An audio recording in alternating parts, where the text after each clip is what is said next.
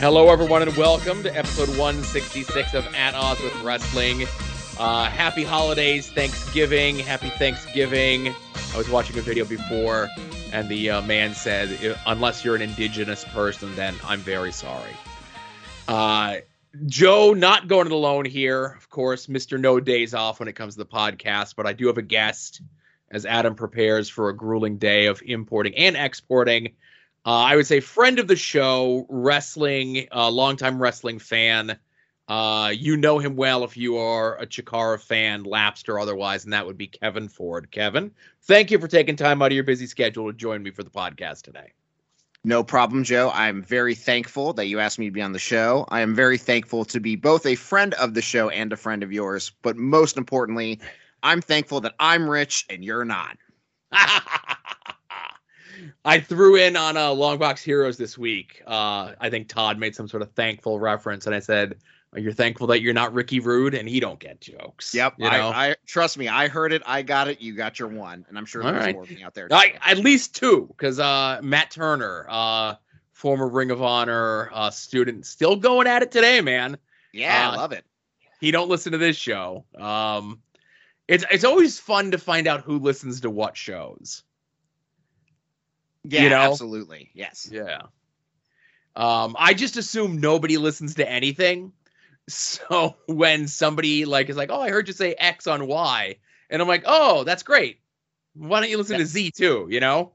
That's for sure the safest bet, though. And I think your, like, for example, you have your your podcast rules, but I think if you like told a story, I- and and I know your rule is retelling stories is okay. Just don't stop in the middle and be like, "Have I told this story before?" But Yeah. even before all that, I feel like if you tell a story on At Odds, you don't assume everybody on Long Box Heroes heard it or vice versa. Right. There's people who only listen to um uh, uh After Dark, even. You know? Like, uh, like not that Tom Green. Right. Right. Um, I was shocked that Tom listens to this show. Um, you know the you know he he may have called in when we get to voicemail, but I so this was um in my head because I think we're getting to this. I wanted to bring this up. Um, I so you do a bunch of other podcasts, right? Yes, not wrestling anymore, but yes. Right. Um, but the podcast that you do, and correct me, is the television show Lost and the other television show uh, Adventure Time. Is that correct? I did do yes, I did both of those. Lost is a completely finished project, and Adventure Okay. Time is like we've done everything they've done. There might be more coming out, so that's more infrequent. And now Jerome and I have a monthly episode that we do that covers. It's more covering like seasons of shows rather than episodes and and whatnot. Okay, right. So I always feel bad that I don't support your things, but I've I've never the only uh touchstone that I have to Adventure Time is there's a skin for it in in Fortnite Okay. or not Fortnite, uh, uh Minecraft. My apologies, Minecraft. Yeah. Okay, that makes more sense. Minecraft. And I know when you were doing the other show with Jerome, like when it's a season of something that I've watched, I listen, but I've never seen Lost. Yeah, that's a that's a pretty big commitment Right. too. And like some- I've never I've never seen Wings. You know, I've seen two episodes of Wings in my entire life, but like Wings is such a light, nothing fluff show that you can listen to a podcast about it and be okay. But if you're listening to a podcast about Lost, you either need to have seen Lost or you need to go watch Lost while you're listening to the podcast. I yeah, I would try to I would definitely agree with that. I do try, especially because we do go into like weird ARG stuff and message board stuff and like weird like the the like the writer strike and things like that that were happening at those times. So we do try to put into perspective a lot of those things that were happening at those times. Mm-hmm. And that was even like and this and this I really hate like Damon Lindelof and oh I can't remember the other or Car- Carlton Cuse at the time did a official ABC podcast about the show and it's gone. It was just wiped off the internet. And I would have Ugh. loved to listen to that as a companion piece to get stuff for the podcast. Uh and I and but this was just like all right, show's done. This podcast doesn't need to exist anymore for its purpose of getting more people to watch our show and get more money. So sayonara. And now it's just It's- nowhere to be found. it's not like archived anywhere like on like uh archive.org or YouTube or something like that. I've tried to find it. I mean, this was like in 2007, so it's Okay. even. I mean, maybe it's saved on somebody's external hard drive somewhere who's saving it for themselves. But yeah, it's a it's a sore subject. But no, I I com- and I completely understand that. I don't I don't expect people just listen to it because because I'm on it. Although that that would that's very nice of you to do so for something like uh when we did our top 10 Simpsons episodes over the summer. I know you listen to that. Right. I'm just looking here to see how far back my backlog of uh again, you're saying 2007. I got stuff laying around back to like 2011, let's say, and sometimes I think that's old hmm to be sitting on podcasts that I'm just like, oh, you know, I'll listen or no, so okay, I have 2007 um what in the hell was the name of is it 2007? No, I have 2010 stuff, 2011 stuff. Um, the podcast that Naylor did with that good helmet fella. Yes, I know. I don't remember the name, but I know exactly what you're talking yeah, about. There's yeah. I, I got a bunch of those, and then I have the the Joe Gagney, the Joe versus the Worlds. okay, yeah. Even though those they really still exist, it's one of those ones where it's like I downloaded, I enjoyed it, so you know I'll come back and revisit it. You know. You know, Rob Naylor, like my earliest introduction to him was like in like mid to late 07 Dr. Keith Presents on what was figure four at the time. Right. And they talked a lot of Chikara at that time. And I remember hearing about like, man, this Osirian Portal's this amazing rookie tag team. And I'm like, who is that? And then that that helped drive the the curiosity for Chikara even further to where it ended up going. I'm going to assume that those conversations uh, were probably more on the positive side from Dr. Keith and more on the I'm just here to have fun side from Rob. It yeah, it it ebbed and flowed. It, it depends on who the person was. Yeah. And I forget who said this to me before um, that I would always question was like, oh, why does X not like me? And a lot of it was like residual heat that people had with either Chikara in general. Like if you remember, like back in the DOI days, like they hated Chikara and they Uh-huh, would always bury Chikara and shit all over it. And then even further back, like residual heat with Quack, and obviously, you know, whatever that is now. But then at the time, I would always be like, I get your problems with Quack, and maybe Chikara is not your style of wrestling, but like, I don't know, like that's no reason not to like me. I'm a fine enough person. I remember especially in those days, and this is and this was the case for a lot of wrestling even years after was like people who didn't like Gabe Sapolsky wouldn't watch Evolve and Dragon Gate USA. And a Mm. lot of that too was because he had all of the news for those companies came from Book It Gabe on Twitter. They didn't come from an Evolve Wrestling Twitter or Dragon Gate Twitter.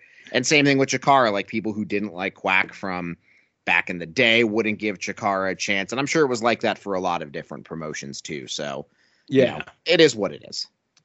but and I, I think uh now 2021 as we talk the people who missed out on Chikara who are now just discovering acts like Chuck Taylor uh the former Dasher Hatfield and Avery Good um Eddie Kingston especially it's like oh my god where's this guy been all my life it's like I don't know like there's tons of his matches in Chikara and they're all really awesome you know absolutely. Well, and th- this is what like when I was doing commentary for Nova Pro, I'd always tell people like, go get pictures, go, you know, support these people. Like, how many people do I know now who are like stoked that they have photos with like MJF when he did a Nova show? When now you gotta, you know, go find him at a convention and pay through the nose to get stuff like that. So Mhm. this is it's one of the best parts of the indies where you can get these interactions and see these people well before they're on uh, a bigger stage. Yeah, and I did actually end up getting a couple pictures um, with some folks at the uh, Let's Hang Out event, and I had been trying to be more conscious about trying to do that, but I know like the drive-in one, people were still kind of iffy, whatever, um, because we were still like at the height of the pandemic. Not to say the pandemic's not over, but um, you know, I was happy to get the pictures that I got uh while like I got like somebody got a picture of me and Mantis together at commentary and Mantis sent it to me and I'm like, "Oh, that's a nice picture." I think there was this, and there was this overwhelming sentiment of like, don't get photos, don't be a mark, this, that, and the other. That fortunately, it seems like a lot of people got online and agreed, like, hey, this is really stupid. Like, we make Mhm. friends in wrestling. these people are more than just our our colleagues and people we see in the locker room. Take those pictures, keep those memories. You, you never know when you're going to get to see those people again. Yeah, and and you know, obviously Kevin, much like myself and Adam, are avid listeners of all the major wrestling figure whatever stuff. And Broski always tells those stories back in like 2011, 2012 even, where it was like verboten to get pictures with people. Mhm. And on the MC True Long Island story, like Broski going back through the old YouTube show, they just got through. You don't watch or listen to that one, do you? Or Uh, Oh, MC, yes, I do. okay, from a couple weeks ago, where they were talking about the European tour when they were out with uh, Kevin Nash. And they were just like, "Screw it, we're getting it's Kevin Nash." Like, what do we, you know what I mean? Like, we we missed the boat on like Hogan, we missed the boat on this one, and we missed the boat on that one. It's a European tour, so it's kind of looser. We're all out drinking and having a good time anyway. We're getting the mark pictures and we're doing the two sweet with Kevin Nash. You know? Absolutely. That and that was another story Brian would tell was that there was one show he was at. It was like the eighth or ninth time he had met Roddy Piper. And he's like, you know, I've met and talked to Piper so many times and I've never gotten a photo. And he forgot to do that show, and then Roddy passed away shortly after. Mm-hmm. So it was like after that he made like this this concerted effort to get pictures with people. And I remember one of them was with Swoggle uh, when they met Chyna. And then Yeah. sure enough, she passed soon soon after. So you just Yeah. never know when you're gonna what, what's gonna happen to these people if you're ever gonna be in the same room again. So yeah, I'm all for it. So, do all your podcasts that you currently do are they all scattered all over the place, or do you like? I know you have Kevin-Ford.com for your Ring of Honor stuff. Yeah. Uh, so all of my podcasts are on enterthereelworld.com. That's R E E L uh, for for real. Everything's there. All my TV stuff is there. Um, all of my old wrestling stuff, I've really considered like buying extra space on like a like that WordPress site, the Kevin Dash Ford website, and like uploading them all there for Mhm. people to to go and listen to. But uh, you know, effort, money, all these things. So maybe it'll eventually happen. But if you do some internet searching, you can go find Viva Chikara's fan to fans, things like that. Right. That was my other idea. Was I was going to start this off as a sequel to Fan to Fan. Since Ooh, yeah, yeah, that was a whew, that was a fun that was a fun thing that happened while it happened. Then I got really sick, and uh, that was the end of that. yeah, and I'll and you know I'll tell you I'll never forget. Um, and you know it's you've you know you're a public figure. You've talked about this. Uh, you know your battles and obviously overcoming uh cancer and stuff. But I'll never forget. sir. you know we were talking and you were going to see Ringo Starr, and I was super jealous. yep. and then that night or like the next day it was like within like less than 24 hours was when you got your diagnosis or you found out that you were sick You know, I think that might have been the week before, but but the night before the diagnosis, I went and saw Mick Foley do Oh, his okay. speaking tour. gotcha Uh, but yeah, Ringo Starr was like the week before, and I remember like I just felt we we it was like an outdoor concert, and I just felt like weird, and I was laying down on the lawn and stuff, and and yeah, that was so that was like two things that like Ringo Starr, and then Mick Foley. I was like, oh, Joe likes these things. We'll talk about that, Yeah. and I'll see him, and maybe I'll see him in Chicago for Chikara, and then not so Yeah. much. But then you didn't make your triumphant return to Chikara. They brought you in the ring. You got to the, do the whole thing for the main event of the one show. That the 2013 Chikara show was that Archie versus Eddie Kingston. No, so I I was at that show, but the one that I was was you know they they celebrated me beating cancer and stuff like that, and that fortuitously was also my birthday, June thirteenth, Right. two thousand fifteen. Uh, Okay. Sword of Destiny, I think was the name of the show. That was the main event of Tommaso Ciampa versus Dasher Hatfield, Yes. Okay. and I think that was the first encore match, Yes. Possibly. which was uh, quite the idea. Mm-hmm. How about that run that Dasher had leading up to like his shot at the title? Like, It was- Unreal. I know it was like versus Ciampa, Keith Lee, and Moose. I think it was. Uh, uh, many years apart, but yes. Yeah, yeah. was crazy. He, that guy is a is a very good professional wrestler, as it turns out. yeah, it certainly is. And I, I you know, obviously, I, I'm I'm all about the very good professional wrestler. I'm glad he transitioned it over to Avery Good. Uh, but every time I talk about him, I either want to say Dasher or like his other name. hmm uh, it's kind of like how I still call Claudio Claudio. Uh, like he's like he's been Cesaro probably longer than he's been Claudio on the Indies, but I knew him for so long as Claudio, I can't not call him Claudio. That's also his name, so That's also his name, right? You Yeah. know. that is interesting to think. It's like those weird things like Kurt Angle was in TNA longer than WWE. yeah. Like he's been Cesaro longer than Claudio Castagnoli. That's that's wild. Right. When you look at a lot of people's runs, like especially, you know, within like the last 15 years, and then sometimes you look you mentioned that Kurt Angle run, how he was in TNA longer than whatever, and then you look back at guys from when we were growing up, and you're like, oh, Mr. Perfect was only on WWF for like three and a half years, like as an active in-ring competitor, like during that heel run. And in your mind, it was like, oh, he was there for like 20 years as Mr. Yes. Perfect, right? Yeah. But it's just they did so much during that time, and the shows were presented differently. And you know, as you're younger watching that stuff, it resonates with you differently than stuff does as you're an old man. Yeah, and I think even like the the major pod guys talk about how th- things like the merchandise was so crazy. So the toys, the shirts, the videotapes, all that stuff like keeps the memory of them alive more vivid in, in your mind than even just being on television repeatedly during that time period. Right. All right. So do you want to get into like the, the meat of the show here since you're on uh, this show? Yes, sir. Let's do it. All right.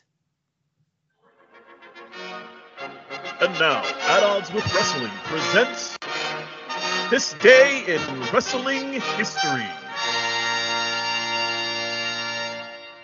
So it is a huge this day in wrestling history, and I love it when it's a huge this day in wrestling history. A bunch of things line up on certain days, and I know he'll listen to this.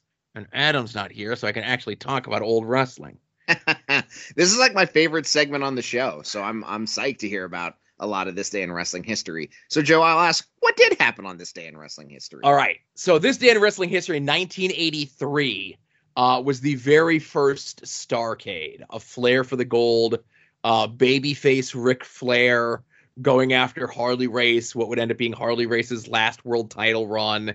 Uh, Ric Flair, as I mentioned, second run. This is where the famous "Somebody take the damn money" promo comes from, like the build to this. Um, but looking at this card, and being a fan of uh, OVP, our Vantage Point podcast, because they're doing the the the WWF 1984 canon. They're watching in order with like MSG shows as they need to be thrown in there uh, of w- like Championship Wrestling, which is what ends up becoming Superstars, right? Uh, they Right. started in 1982. They're currently up to like late May, early June of 1984, and it's just now the Cyndi Lauper stuff is starting to give you like a time frame. So I mention that because I look at this card for Starcade 83, Bob Orton Jr., Roddy Piper, Greg Valentine, and Jack and Jerry Brisco would all be in WWF within the next like six to eight months.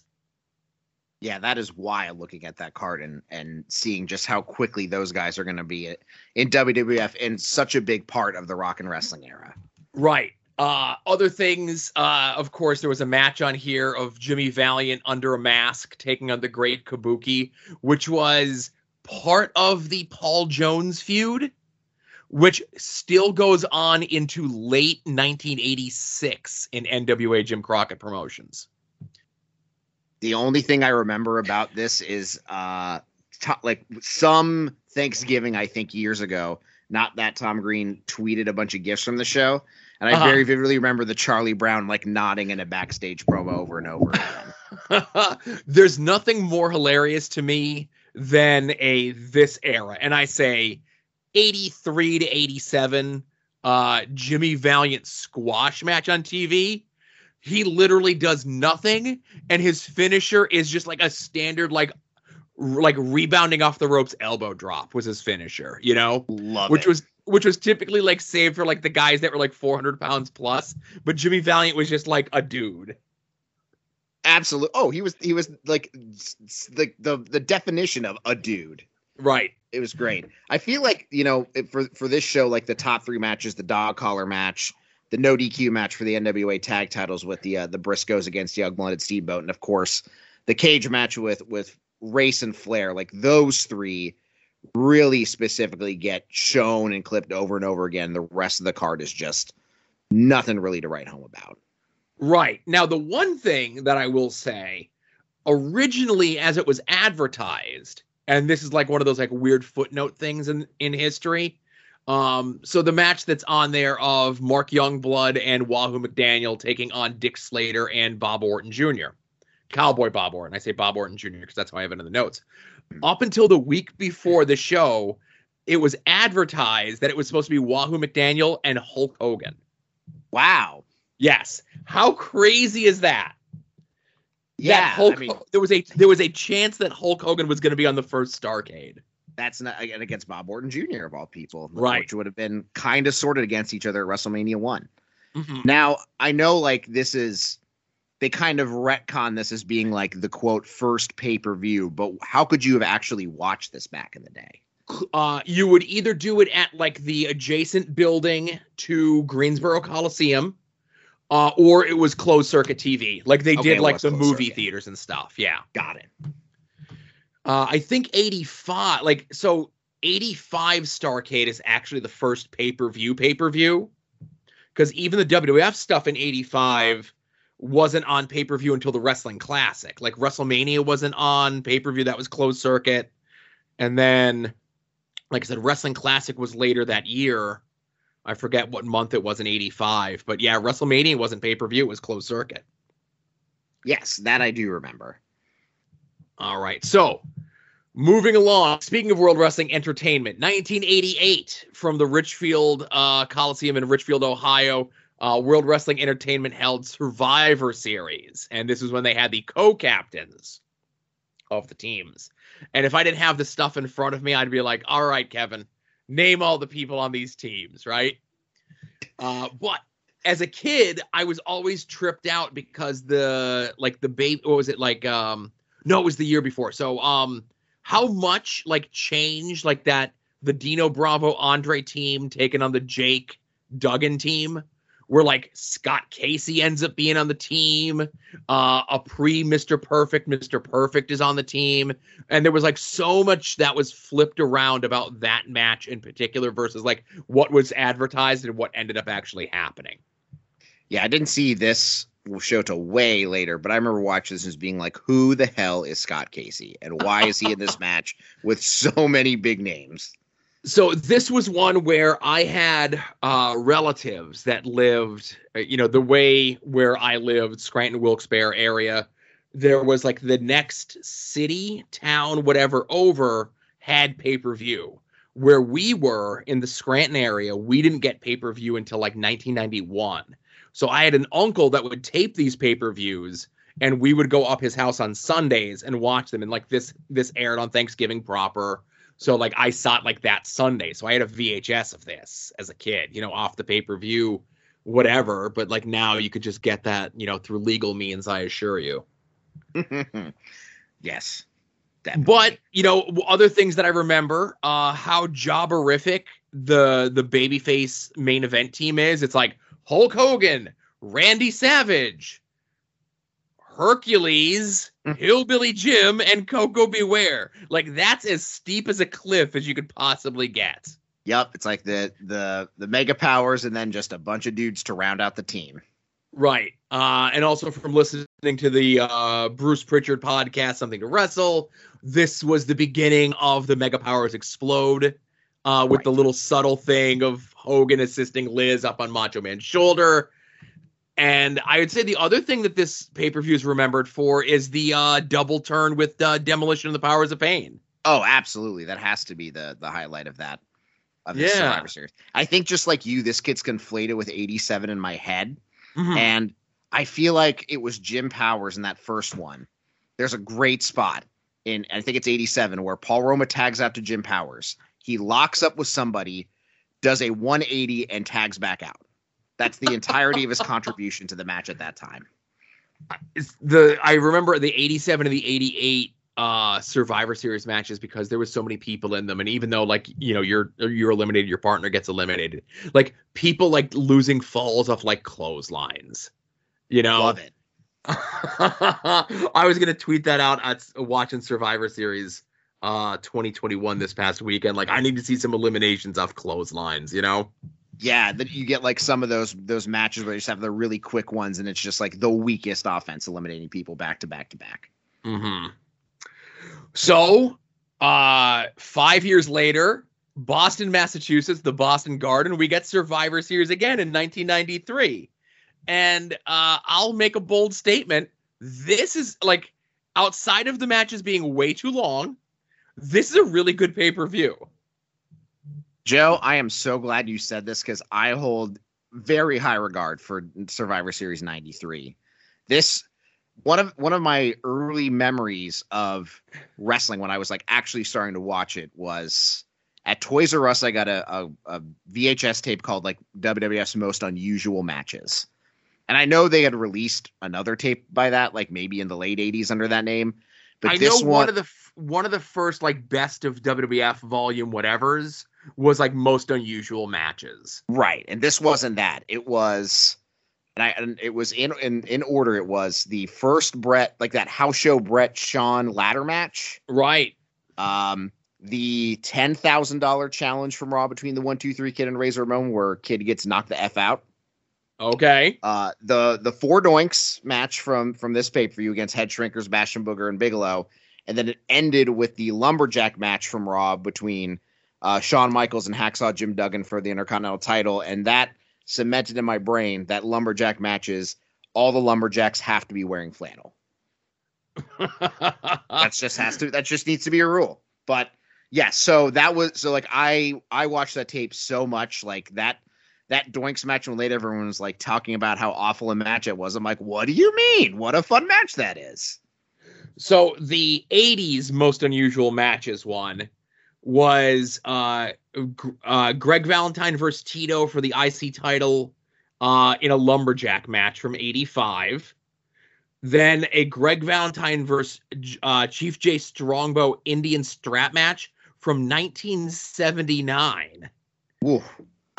a Texas Tornado match of Snuka and JYD against uh, Piper and Orton from 85, a 10 woman battle royal from the 60s, a 20 man battle royal from 84, and then this was the home release of the infamous uh, Snuka Muraco cage match from MSG.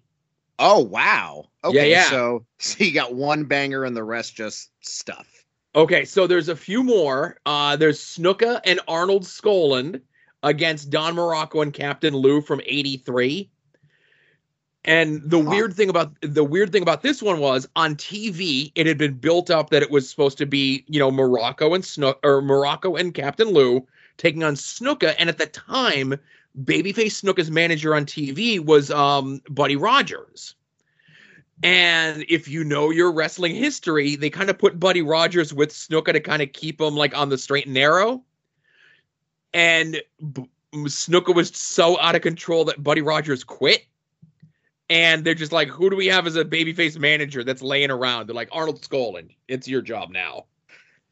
I didn't remember that Buddy Rogers ever with him, but yeah, that makes sense to have Uh, somebody there to try to reel him in.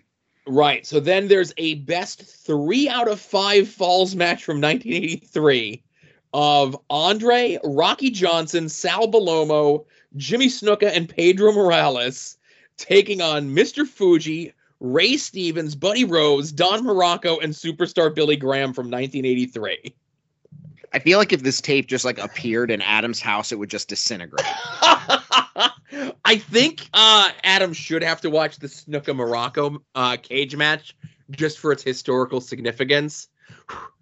Uh, my favorite thing about that these days is obviously everyone knows uh, that's the infamous story of Mick Foley, you know, getting the ride from college to go see that match, and that was kind of his inspiration. And they've gone back and pulled the archival footage, and you could see Mick in the crowd. Um, do you know what other, let's say, infamous wrestler was also there that night? Wasn't uh wasn't uh Tommy Dreamer there as well? okay, Tommy Dreamer was one, but uh, Ray Deadly was there. Oh my goodness. Okay. Well, Oh one out of three ain't bad. No. Uh, but no, 93 Survivor Series, uh, outside of the Hart family versus Shawn Michaels and Jerry Lawler's Knights being like almost a half hour long, uh, um, it's the beginning of the Owen heel turn, so it's historical in its, in its significance. Um, you know, Heavenly Bodies versus Rock and Roll Express is really, really good.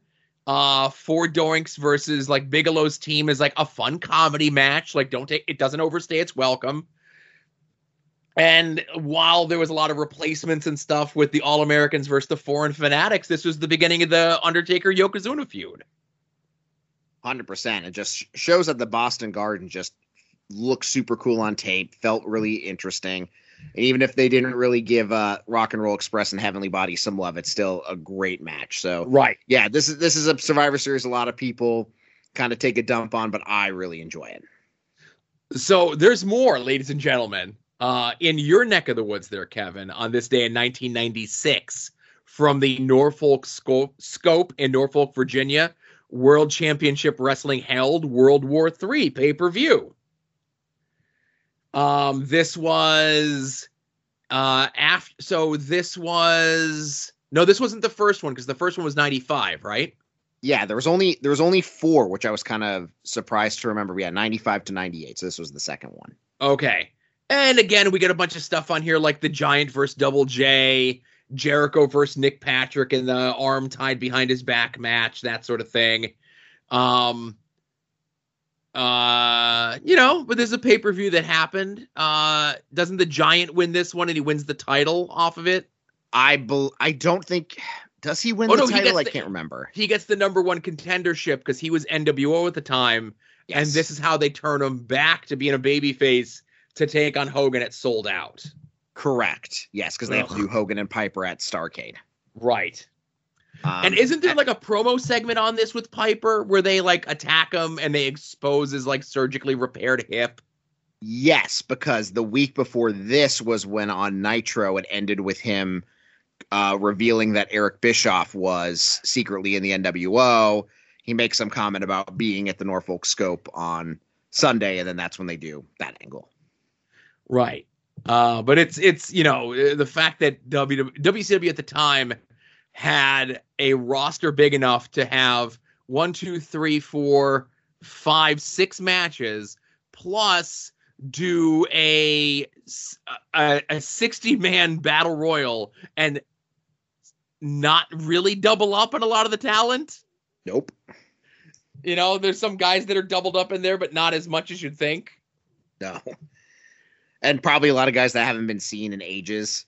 I Right. something else I also remember, I think Robert Parker was now managing the amazing French Canadians at this time. Yes. His outfit was incredible when he managed them. When he was like in the Legionnaires outfit or whatever the hell it was, Yes. right? Yes, absolutely. Go look that up if you have not seen it. All right. So let's get into some more recent stuff here. Uh, and this is stuff that's streaming on Jerry's Internet Wrestling Emporium, aka independent independentwrestling.tv. The links for these will maybe be in the show notes. Who knows? Uh, but on this day uh, in 2017, AIW held Hell on Earth 13. I'm going to guess that this was at Our Lady of Mount Carmel because this one does ring a bell that I was there. Uh, lots of interesting matches on this one uh PB Smooth versus Magnum CK, which was kind of sort of the beginning of Magnum's like babyface turn. Uh Dominic Garrini versus Ethan Page. Uh like Team AIW of like Dick Justice, PME and the Weird World taking on No Consequences, which was AJ Gray, Garrison King, uh, Malcolm Monroe III, Tre Lamar, and a small baby by the name of Josh Bishop just go and watch this match just to see what Josh Bishop looked like four years ago. Hell on Earth is like typically my favorite AIW show of the year.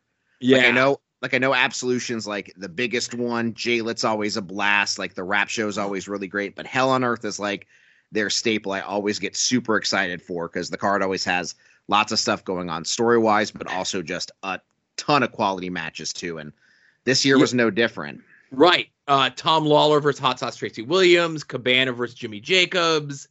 And as I'm looking here at the two the two top matches, which was Donst versus Nick Gage for the title, and then uh, DJZ, Matt Cross, Laredo Kid, and Jody Fleisch. And as like those names are putting together, wasn't the uh independent rest the IWTV show from the Wrestle Factory the next day after this? Yes, and this is actually what I was going to bring up on my like Ah! kind of sort of this day in wrestling history.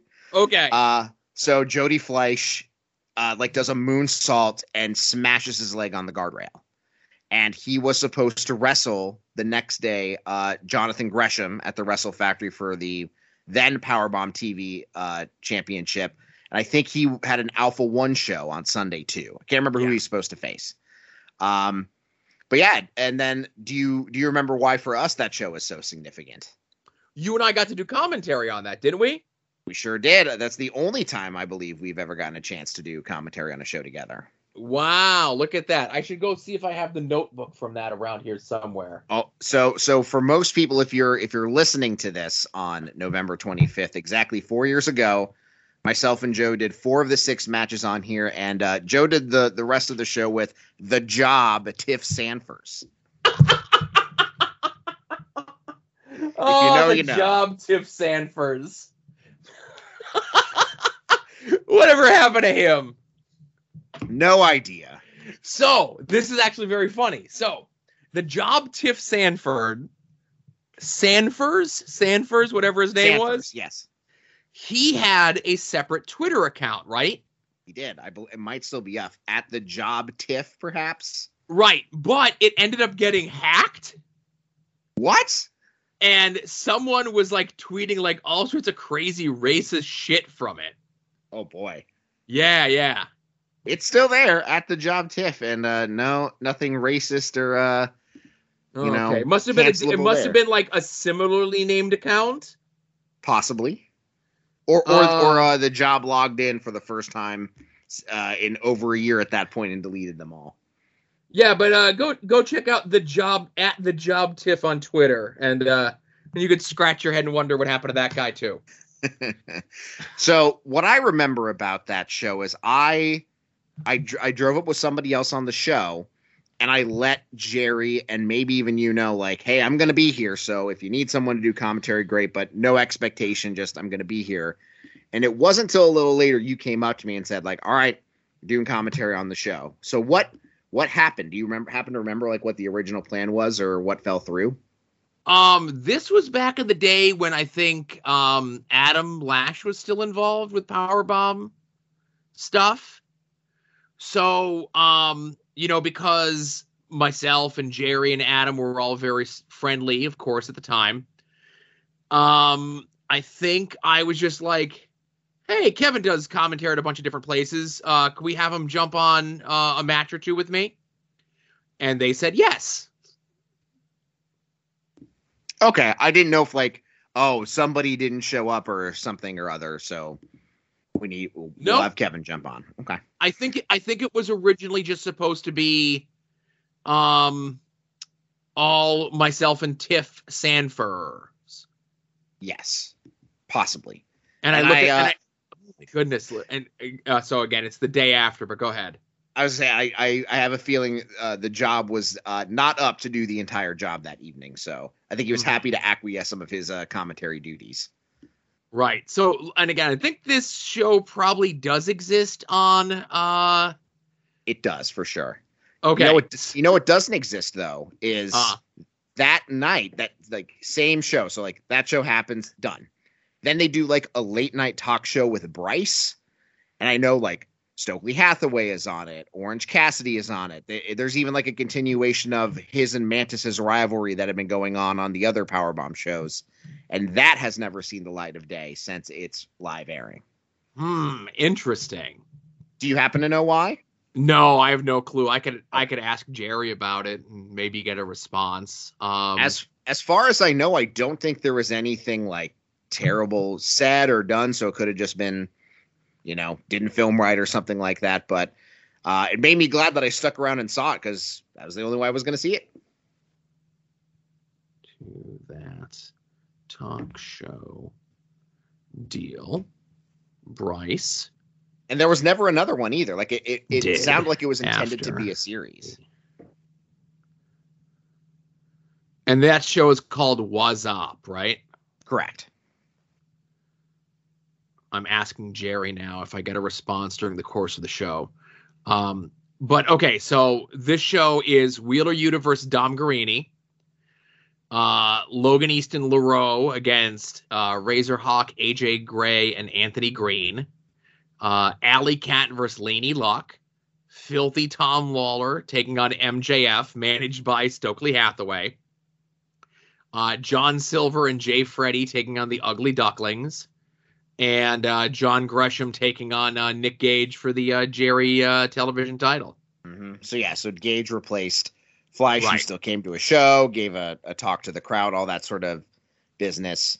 Um, but yeah, so that was that was a lot of fun, and uh, I I I hope that that is not the one and only time we get to do commentary together.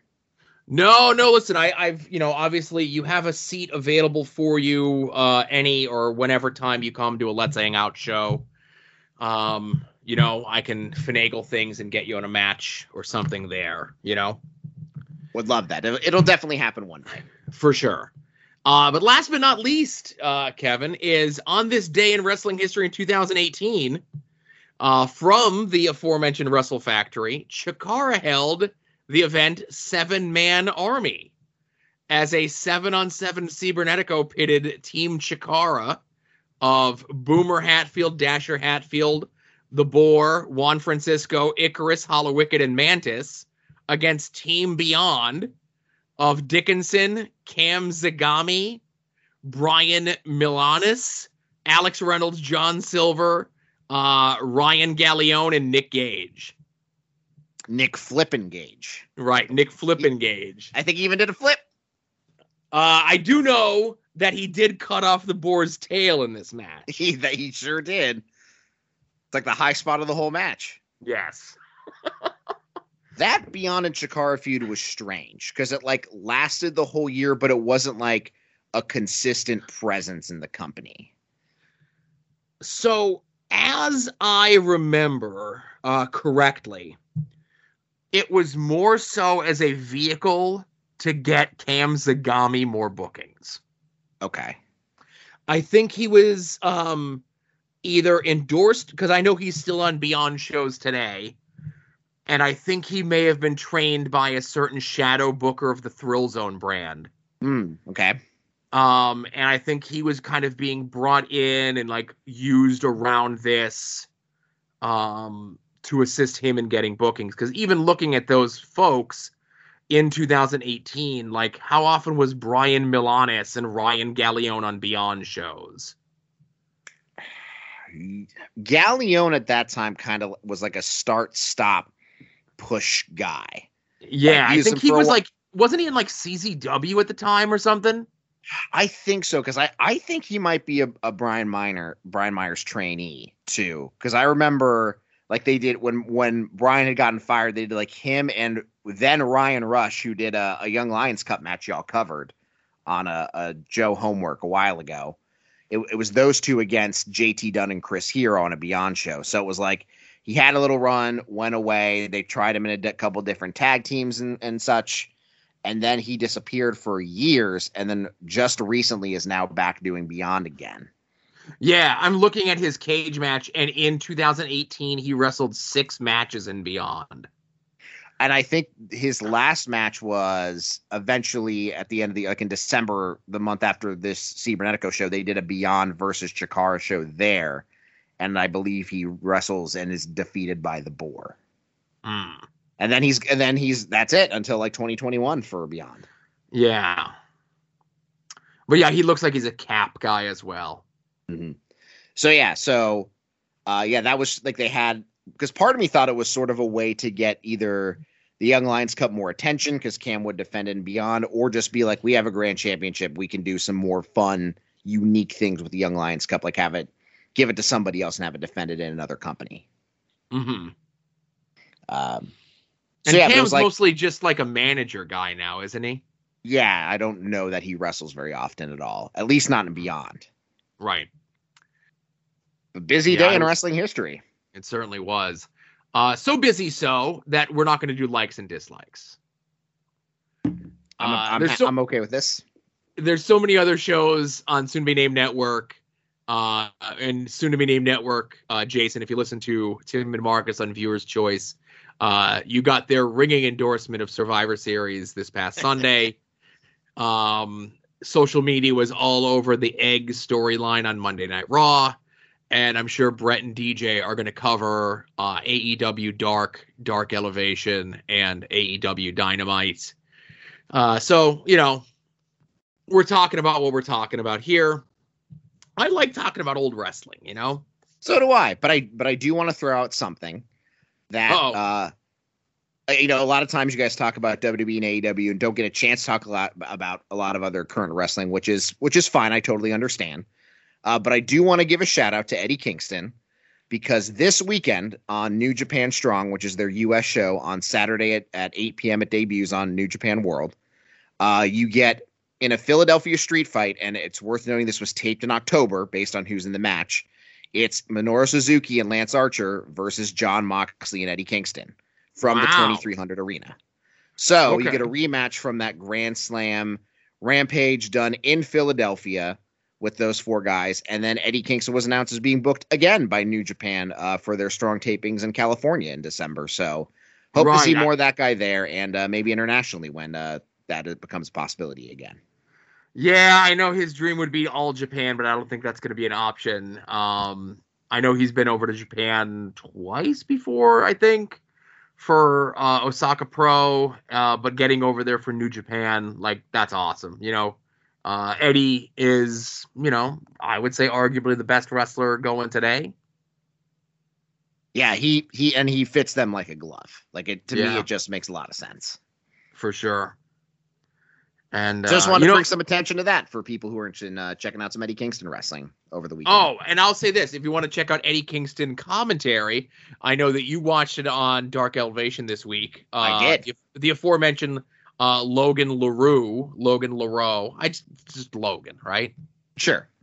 Uh, taking on Tony Nese, but uh, the commentary was Tony Schiavone, uh, No More BS, Tall Paul, and Eddie Kingston, and uh, I I thought the match was really good.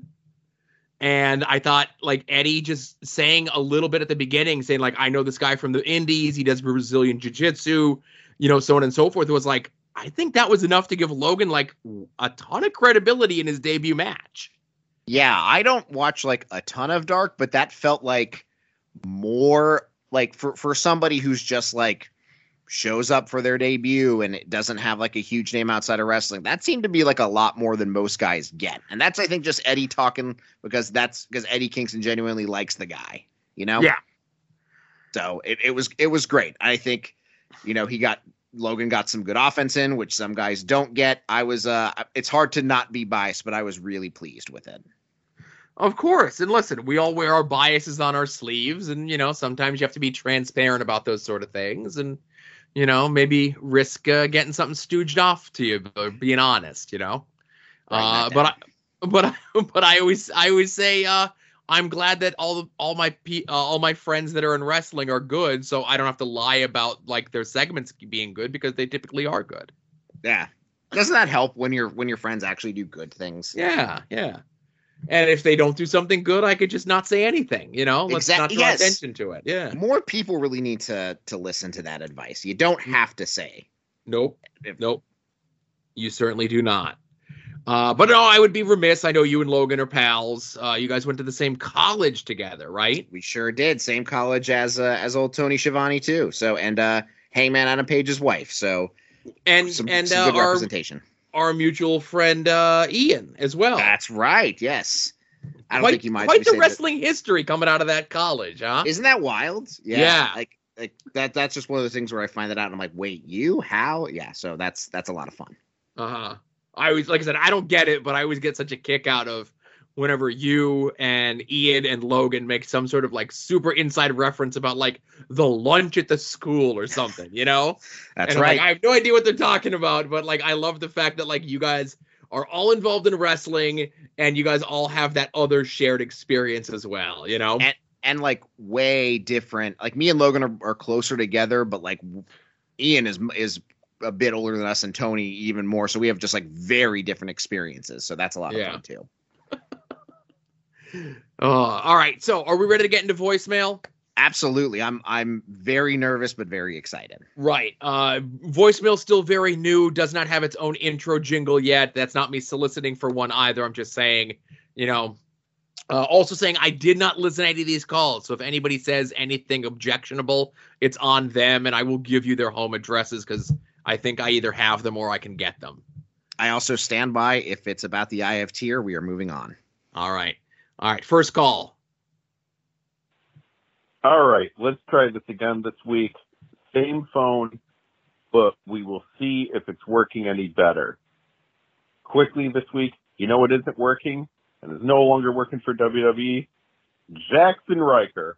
Woo! That's right. Take that, you racist fucking asshole. I win. Go ahead, block me, mute me, silence me across all of social media because I asked you one question many, many years ago, even before your most recent bout of racism, a previous bout of racism, and you ran off and blocked me and anyone else asking like a fucking coward, and now you're unemployed. Woo!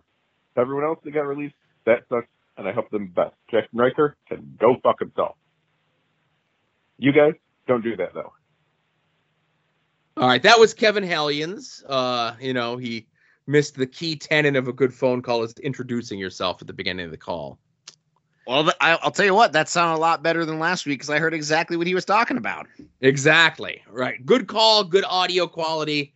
Uh yeah, there was a bunch of WWE releases uh last week, you know? Um I don't know, there might I, I would guess there might be not releases, but a lot more let's say in the next three months you're gonna see a lot more names not in WWE anymore.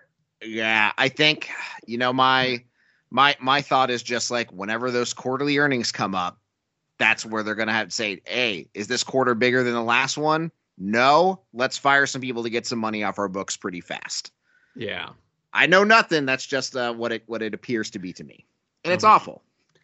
And I think someone uh today put up like a graphic of like who was left on the Raw and SmackDown women's rosters and combined it was less than like 20 people.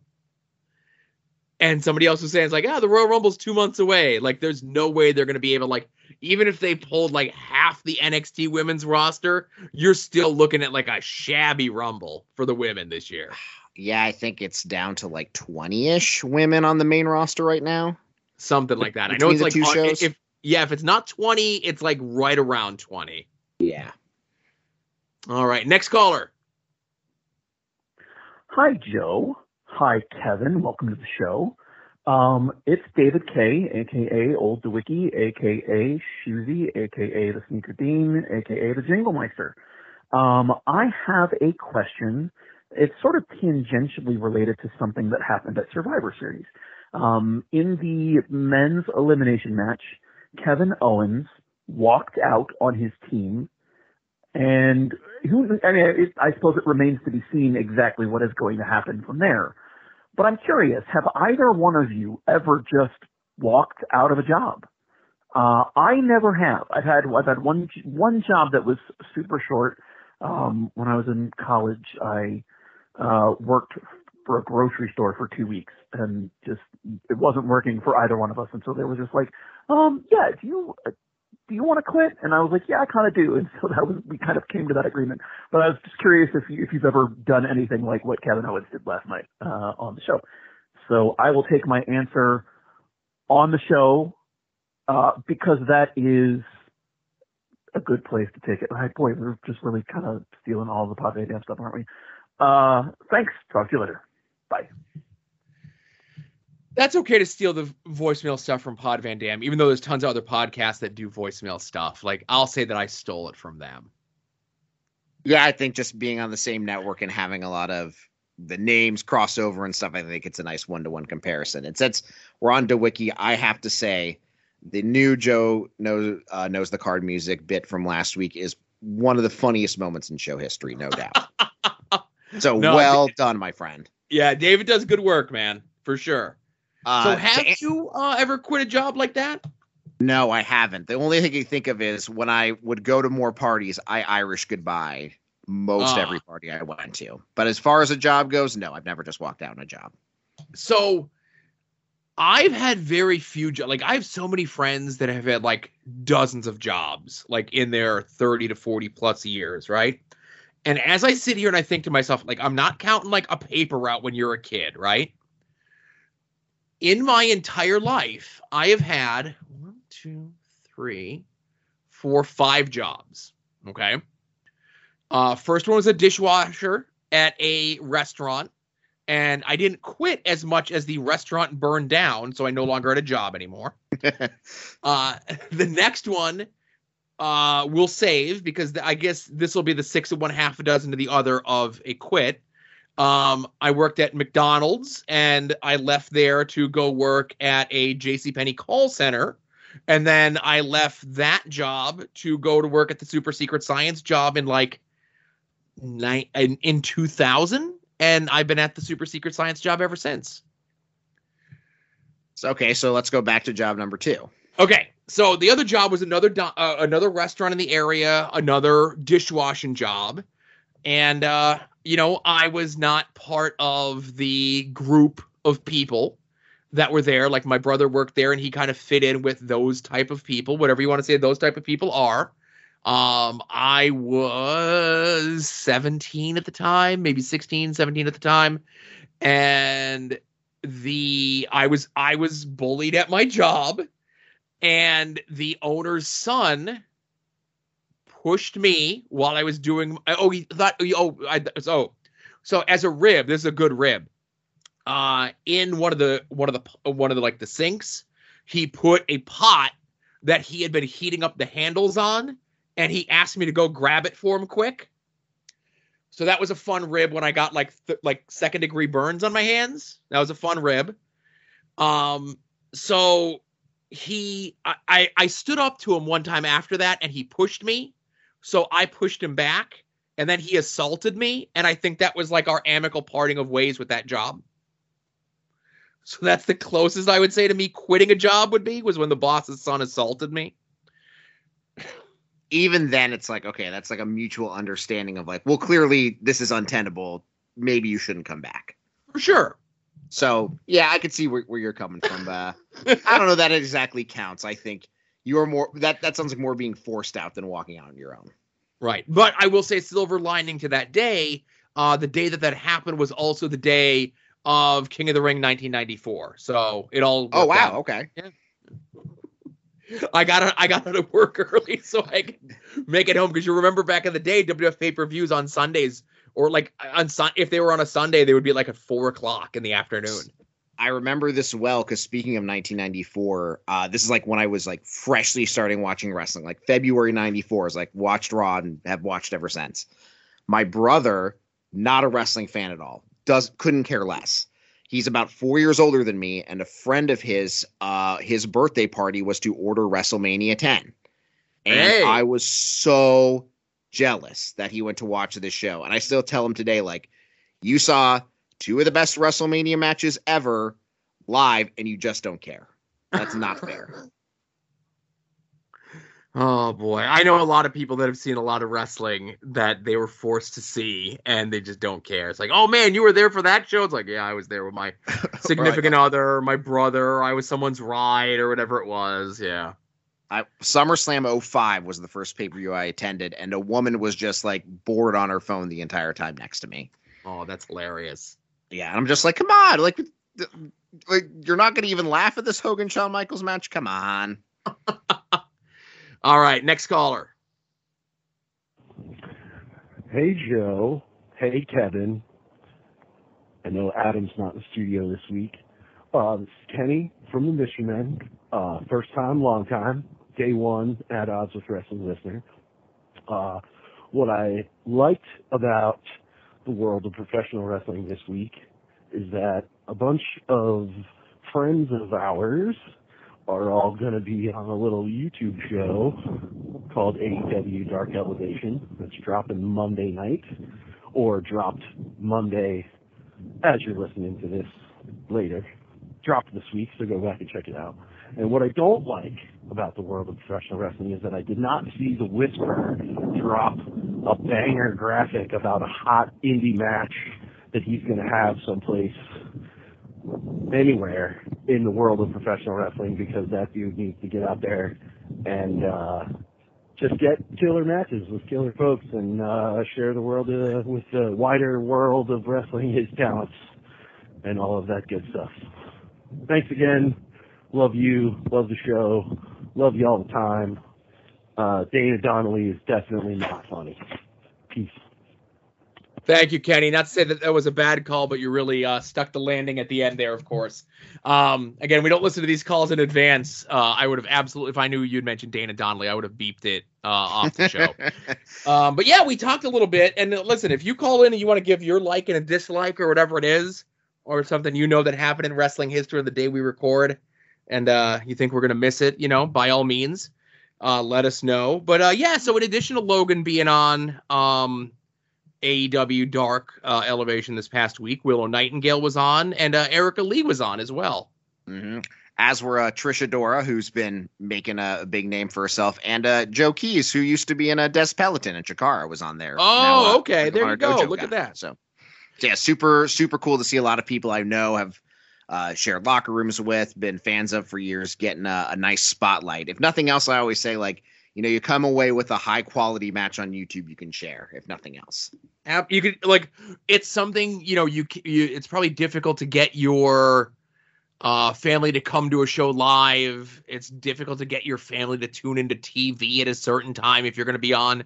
But like uh as you mentioned a high quality, high profile match on YouTube, you could just send a link to someone. You could post that link on your Facebook page. You know, you could do a million different things with that. And uh I don't know, Kevin, I don't know how, how well you know Kenny. I do know Kenny. Yeah, we we met at a King, the last King of Trios. He came and introduced himself. Super nice guy. I like Kenny a lot. No other comments about the other things he mentioned on the call? Seems he knows me pretty well. All right, next caller. Hello, Joe. Hello, Kevin. Vansky here. I'm sorry I couldn't be there to record this week. Really sad I didn't get to talk about the golden egg. But I am sure so far the show has been about a solid hour of nothing but Kevin agreeing with Joe. You know, next year you should get the wiki on the pod as well to join you two. And then Sposto and McMahon there would have both his Patterson and Briscoe in one place uh, ideas for next year. Ideas for next year.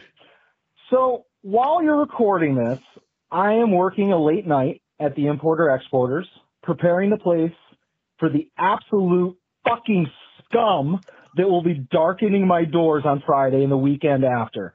And I mean that. If you or anyone you know in the year 2021 go to fucking stores, like physical fucking stores, where you get in a car and you're like, I'm going to drive through traffic, I'm going to find a parking spot, I'm going to go out in the cold, and I'm going to go into a store on fucking Thanksgiving or Black Friday, you are the worst type of human being. Seriously, there's not a single goddamn fucking thing that's on sale that weekend you cannot buy right this second on the internet. It, it, it's fucking maddening, man. I hope every single one of those motherfuckers waiting in line at 5 a.m. gets hypothermia. Fuck! Anyways, my weekly purchases include some AEW figs that I bought from Ringside for my nephew for Christmas, as well as the FWF Live DVD from the Major Pod Network. That's it for me, boys. Enjoy your Thanksgiving to you and all the listeners.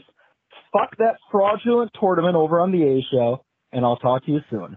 Bye. So if you and David Concannon, Kevin, are my Patterson and Briscoe, does that make Adam Brucey or does that make Adam Vince Russo?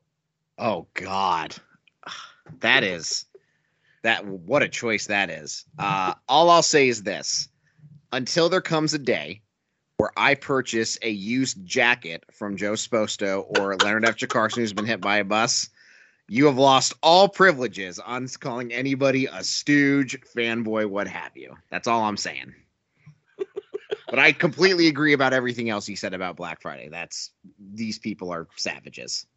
Now, uh, and again, uh, not to tip my hand on my weekly purchases, but we'll get there. Um, so one of the weekly purchases that I have this week is something that when I ordered it online from a place, they did not give me the option to have it shipped to my home. The only option it gave me was to pick it up at the store. And when I ordered it on Monday, they said the earliest it'll be available for pickup is Friday. And they do offer like the contactless contactless thing where they'll bring it out to your car and everything else like that. But I was upset because I it would have been like I've ordered from this place before. They've shipped stuff to my house. But in this instance, they did not give me an option to have it shipped to my house. So does that mean you're going to go Friday or just wait and like pick it up Sunday, Monday? Well, it depends on what's going on Friday because we do have plans to go get the Christmas tree. And uh depending on how everything goes, because like it'll be like I'll get like the email notification saying like, "Hey, your item's ready for pickup," and if we're home and the tree's up and everything else like that, we could just swing by and grab it. You know? Hmm, sure. Uh, also, I've, I've I've thought about this. Uh, Vansky would definitely be the Vince Russo. Okay. Uh, based on some of his booking ideas from the uh, much maligned by him A show. I w- uh, yes, definitely the A show. I thought you were going to talk about Hulk Hogan on the moon, and I was actually going to defend Vansky and say that that was a tremendous segment. But yeah, A show stuff for sure. Yeah. All right. Next call. Pink button time. Hey, this is Ed from uh, Pod Van Dam. I'm sorry, I'm eating lunch. I'm on my lunch break. Um, I have a question for you and Kevin. I just wanted, you're both commentary boys. So I was just wondering if you could go back and call any match in history, what would you pick? Uh, for me, I would pick the clusterfuck that John Thorne was really, really drunk during because I was sober when I watched it and sober, so I got to realize that John Thorne was very drunk and annoying Ron Funches. So I've done anything in my power to make sure that he did that even more because I would want to break Ron Funches on commentary because he seems like a really nice guy and I want to see what he's like when he gets uh, angry. So that's my answer. Uh, curious to see what you guys come up with. Okay, bye. Thank you, Ed. Kevin, I'll let you field this one first. Gosh, I I'm trying to do some quick thing here. First of all, I want to say, Ed, I am so glad that your dog is doing well. Uh, that was I'm, I'm glad it got fixed, resolved quickly. And I'll throw this out here. I would love to send your dog a present. So if you're comfortable giving me an address of any kind, please do DM me. I'd love to send uh, little Doyle a, a toy so his recovery can go as well as possible. Uh, And- now that I've oh go and ahead. Kevin, if you'd like, uh, since I'm the one who donated the four thousand dollars, you could also send me something as well. Oh, okay. Uh, yeah, and it's anonymous, so I can't uh, go and follow that up Mhm. at all. Could it? It could be anyone. So why Could- not it me? Literally could be anybody. Uh, I would say if I had to go and call a match, we talked a little bit about encore matches. There was a match that had no commentary because it was pretty short that happened over in England. It was Orange Cassidy versus Dustin, whatever name he was using at that time by that tour. Uh, and and um, Chuck Taylor trademark, the real Chuck Taylor, whatever you want to call him, makes an appearance at some point during that match. So that would have been a real treat to go back and call. That's the first thing that comes to mind. if I was to pick one, it would be the main event for the 1992 Royal Rumble. I would replace Gorilla, and it would be me and Bobby Heenan calling that match. It That would be an absolute blast. It would just essentially Bobby still doing his whole shtick, and me with the knowledge of what that match entails and everything else like that. Not to say that Gorilla did not do a great job in that match. I think he did a fantastic job, but imagine getting to be the straight man to that Bobby Heenan performance. Possibly the greatest commentary performance of all time. That would be that is a blast. Oh, and this and I and I looked it up real quick. This is uh when he was quote, "This is how we do it." Oh, I saw somebody, uh, my friend Nakia, tweet that out today. Uh, she's just like, of all the previous aliases, I don't know why this is how we do it popped into my head today. That that one is probably one of the more memorable. That and Rick Beanbag are my two favorites. I'm not sure how Rick Beanbag Rick Beanbag made it through the strict censors at Chikara. what are you talking again, about? but then again, I don't know how plugging BeTheMask.com made it through commentary in 2005. Oh God, Don't go to that website. I won't. All right. All right. Next caller. Hi, Ed. Uh, Matt Fish here. I wanted to say happy Thanksgiving to you guys. Uh, say hello to Joe, especially to Adam, who's working against the holiday rush, and a special hello to Kevin Ford, uh, one of my early favorite podcasters. Love to hear you guys on uh, Fan to Fan, and that's how I was introduced to Joe. Um, looking forward to hearing the show. I wanted to know what are you guys going to listen to uh, at least when you're trying to get away for the holidays or anything podcast wise that you're working on a backlog. I know I have a bunch of episodes of Between the Sheets to go through, as well as some episodes of, uh, excuse me, just some other episodes of like Talking Simpsons. Uh, hope you guys have a great show and uh, looking forward to hearing my response off the air. So have a nice trip. Bye. Oh, Matt's such a good dude. Thanks for calling in. I talk to Matt all the time. He's a good uh, podcast recommendation type fella, you know? Yeah, he's a great guy, and I and I'm blown away that he was introduced to you through that podcast. I would have never guessed anybody would have. Uh, that would have been the introduction to Joe Sposto for anybody. Was that show?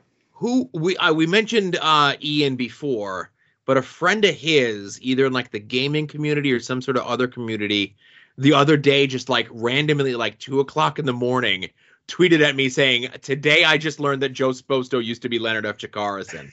so it's still so funny to me that people like even now where i haven't been leonard f Chikarason for you know five years or whatever the hell it's been are just now putting the pieces together you know and I think just as as time goes by and the the the time between you being Leonard F. Chikarason and not just grows further, I- I think it's it's not going to get any better. I think that's just going to be the case for more people. Yes. Uh, so I got a bunch of podcasts uh, because it's been busy and because you know commitments and so forth and whatnot. I've I'm very behind on podcasts, but I'll throw these two out here that are like next in the hopper, if you will. Um, the "You've Got to Be Kidding Me" podcast uh, by Garrett Kidney, and I forget his co-host's name. Um, they're going month by month through the history of TNA. Uh, they're currently up to May of 2003, which was the month of the world title push for the Disco Inferno. Uh, that podcast is a lot of fun. Garrett is like possibly the most knowledgeable knowledgeable person about TNA in history. Does he does he or does he not work for them now? I think he does currently work for them now. Okay, yes, and it was like a no brainer to hire him to do like social media and history stuff for them. Right. And then the other one is a podcast that Phil Schneider of uh, the DVDR uh, message board. He does a podcast. I don't know if you saw his like uh, book that came out recently this year, that Way of the Blade book. Yes, I have. So he does a podcast. It's unfortunately a little, infrequent, you know, uh, but he'll have someone on to discuss a, a match, particularly a very bloody match that happened in wrestling history. Uh, this week's episode is them talking about the Cody versus Dustin Rhodes match, and their guest is Dustin Rhodes. That's incredible. Wow, That's amazing. Like Bix tweeted it out. I saw it and I'm like, holy shit. yeah, that's amazing. What a get. Yeah. Uh, but Tony Khan, Tony Khan's been on the show before. Dom's been on the show before. Uh, JB's been on the show before. So it's like the fact that like JB and Dom are in the same breath as podcast guests to Mhm. talk about like matches they've been in or matches that they whatever um that Dustin Rhodes and Tony Khan have been in. Yeah, that's amazing. I'm gonna have to check out that episode myself. Wow. Yeah. And just before we wrap up uh, and get to our last call here, I did hear back from Jerry, and he told me that it never the uh, talk show thing never went up because there was a problem with the audio being recorded. Got it. Got it. Oh, and I need to answer Matt Fish's question. Yes. So I can tell you that uh, my fiance and I will be listening to some uh, older episodes of the Doughboys, the podcast about chain restaurants with uh, Mike Mitchell and Nick Weiger. I know one of the ones we're starting with is uh, Mary Sohn, who's in AP Bio. Uh, they went to a place called Insomnia Cookies, which I've never heard of. But that's one of those shows where it doesn't matter who the guest is or the chain is or whatever. It's always a hoot. Uh, if anyone's interested in listening to that, they had Excalibur on last month to talk about Costco, and uh, that was a lot of fun. And they also had uh, Joey Janela on over the summer, and I forget what he talked about, but I've already put in my my request for Bryce Remsburg to be on. I know him. Oh, and they've had Colt Cabana on. So all those guys I know at least went to a live Doughboys show like right before the pandemic. Like Dynamite just happened to be in the same town they were, and everybody who's been there except for Bryce has been the podcast. So it's time. Let's get him on there. That should be the next unwieldy hashtag when there is a space for one. Yeah, and you know uh, they talked about it on uh, Major Wrestling Figures this week that the uh, Ethan Page FTC figure is finally like closer to coming out. Yes, and I wonder if that's delaying him getting a figure in the AEW line. Hmm, that's an interesting theory. Yeah, because those weird contracts the FTC people had, you know, right? Um, which also makes me sad that we're never going to get a uh, LA Knight Elite. You know. Hold on, did you did you do the point? I can't see you on the. No, no. Here. I shrugged my shoulders in a sad way because I want an LA mm. Knight figure to go with. Oh, like, okay, fair enough. You're right. Yeah. You're right. Well, you could just pick up the tremendous looking FTC figure of him instead. in the meantime. oh boy, that render is a thing that they did and put out for people to look at, huh? it sure is something you can purchase. Yeah. All right, last call. Hey Joe, hey Kevin. Um, it's Tom Green. Um, I'm wiping right now. Um, I, I've got a bone to pick though. Like, why, why Kevin? I'm right here. Like, he's not even like on Twitter or anything anymore. I'm on there all the time. I, I have an addiction. I have a problem. Um, I know, I know all the lingo. I know all the stories, all the discourse. Why not me, Joe? I remember when I gave up on my podcast years ago, I would just have you on every month because I didn't want to contact anybody else. I mean, you were great, but it's the truth. I could just email you and you would do it. But I, I I'm not good enough for Long Box Heroes Wrestling Edition. What? Come on. I I I can't take Vansky's spot. I could buy someone's ring worn underwear and put it over my face while I record. Come on. Why, Joe? You've let me down. You let the people down. Um, you've you've disgraced us all, and I don't know if I don't know if we can come back from this. I'm gonna put a voodoo hex on your on your podcast. Uh, I'm gonna call my friend Billy Graham, Kaka Kaka, and he will haunt this shit so fast and you, you won't have a podcast, multiple podcasts, a Patreon. Um, that microphone will disappear out of your house. It'll just be you and April and Asa sitting around playing Roblox all day. So you better think about the next time Adam has to take time off. Better think of twice. Also, hi Kevin, I've missed you. Bye. So that is true. Uh, Tom has had many podcasts throughout the course of his life, and many times he would just say, "Hey Joe, you want to be on the podcast tonight?" And I'd be like, "Yes, I do." Um, and that would be that. And it was just one of those things where I talked to Tom a lot, but I talked to Kevin a lot more these days, and it was just like, all right, I needed to fill this quickly. And I know a, a lot of it also is you know, even though my kid goes to bed at a later time, like this nine o'clock recording schedule for me is kind of locked in because it's been locked in since he was like a baby and stuff. And I know Tom still has two young children. And when we here are recording this episode, it was on a Wednesday. And I know he and the family definitely watch AEW live. I wouldn't want to take him away from that. But I will say this next time Vansky has more important things to do, like work or a Yankees game, uh, Tom, you'll be the first one I call. I love that. I always love when you guys did wrestle folks and stuff together. Uh, yeah. I also I also want to say I don't post on Twitter very much often, but I am still fairly often on there. But I also don't know why that's necessarily a qualifier to be on this particular podcast. This isn't Uh, uh this isn't Pod Van Dam. Like that would make sense, but I don't know why that has anything to do with with this. And I would have to say, of the Longbox Heroes family of podcasts, it was quite some time ago. But when Tom was on to talk about the secret inner workings of the circus, uh, I think that's a tough one to top because that's one of my favorite. Uh, you know, we very rarely have people on the comic book shows, or even less people on After Dark.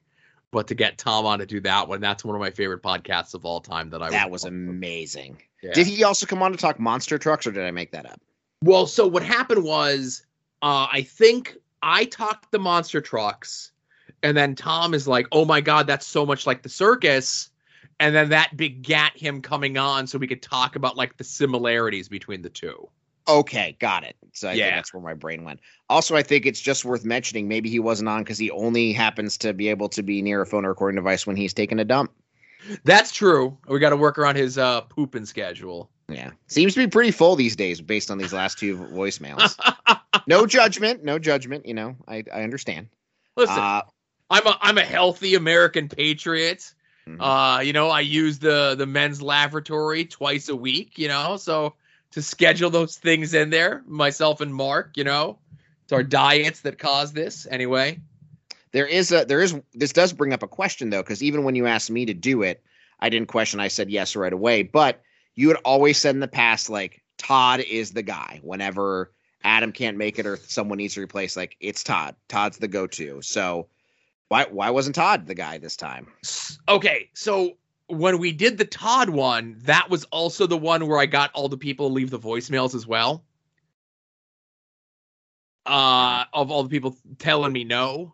Mhm. And yes, the, ne- the next time that I had Todd on, that I have Todd on, I would want it to be an episode where it's Todd and Michelle, uh, DJ's wife of Wings on Wings, who absolutely despises wrestling.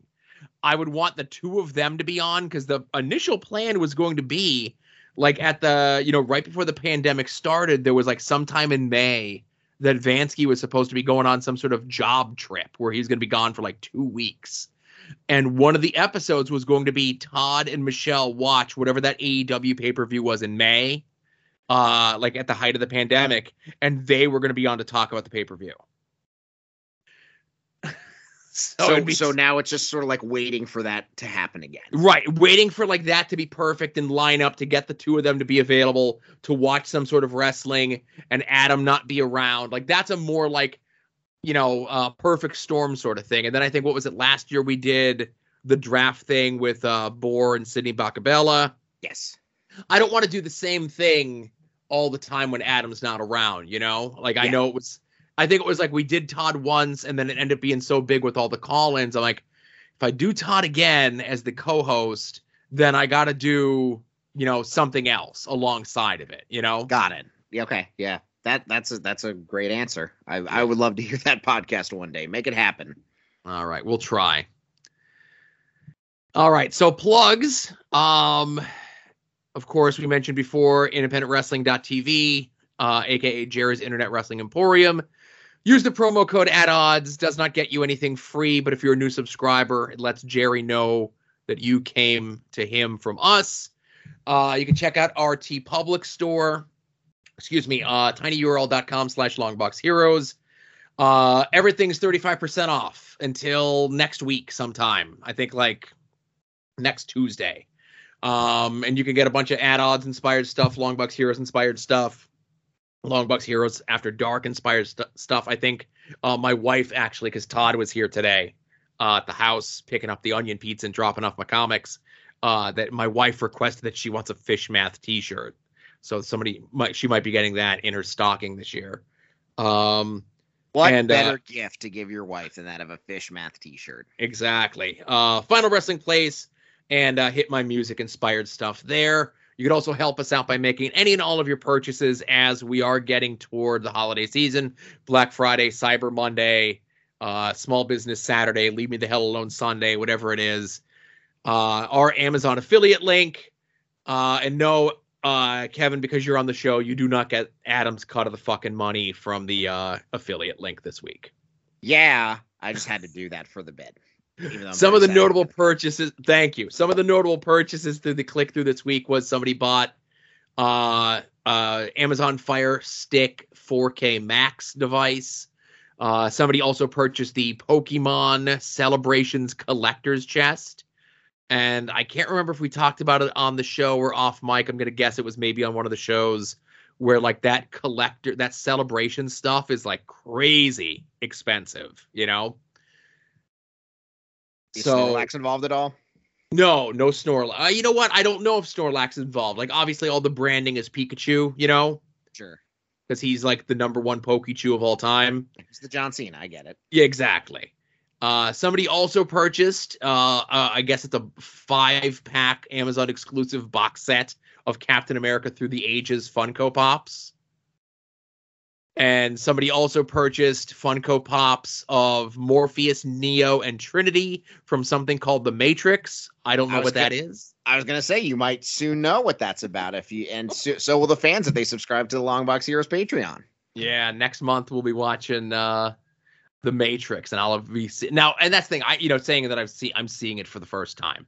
I saw like the first like 20 minutes of it, and then I walked out of the theater when Keanu Reeves says, "Well, I know kung fu," and I'm like, "Oh, it's this movie. I'll see you guys later." Oh boy, you know, Uh, just I- a, oh god, I was gonna say I am concerned because it's one of those movies in such a short amount of time. Like it came out like what 1999, I think it was. yes, that so much of what happened in that movie was so influential on not only pop culture but so many other movies that it's not going to hit me the same way that it did people who saw it in full for the first time. probably not. But I think that's what makes the podcast so fun is hearing Yeah. what your first time take is versus. That's why it's so great. Like maybe Todd doesn't think some movie you hold in high regard is so great because of he he saw it when he did now, and you saw it as a kid or a teen or whatever. I, I just can't imagine anyone at any age watching Dick Tracy and not thinking it's a fantastic movie. Well, I can't imagine anyone buying Funko Pops, but here we are. Uh, listen, I think people are just buying them so that they could downsize them. I was saying to, to purge them eventually. Yes. Uh, and oh, I mentioned Jerry's Internet Wrestling Emporium. They got streaming stuff this week. Uh, Thursday night after you're done with the fixins, get the family around the browser and watch Beyond Wrestling's Uncharted Territory.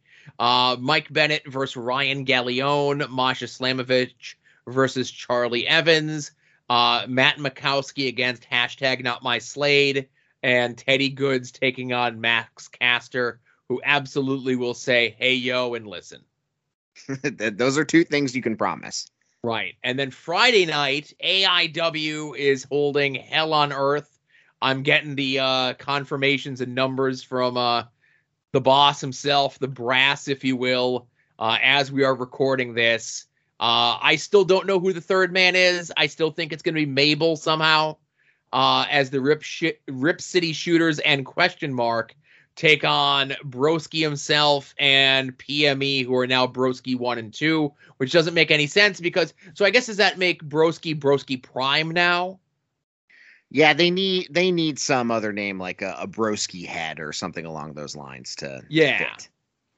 Uh, and of course, we have Matthew Justice taking on Psycho Clown, Kaplan taking on PCO, uh, amongst many other matches. I am happy to see so many of the AIW folks uh, going out there, cutting some promos, doing some interesting stuff, trying to get some social media buzz, uh, not only around themselves, but also around their matches and also around the show this Friday night.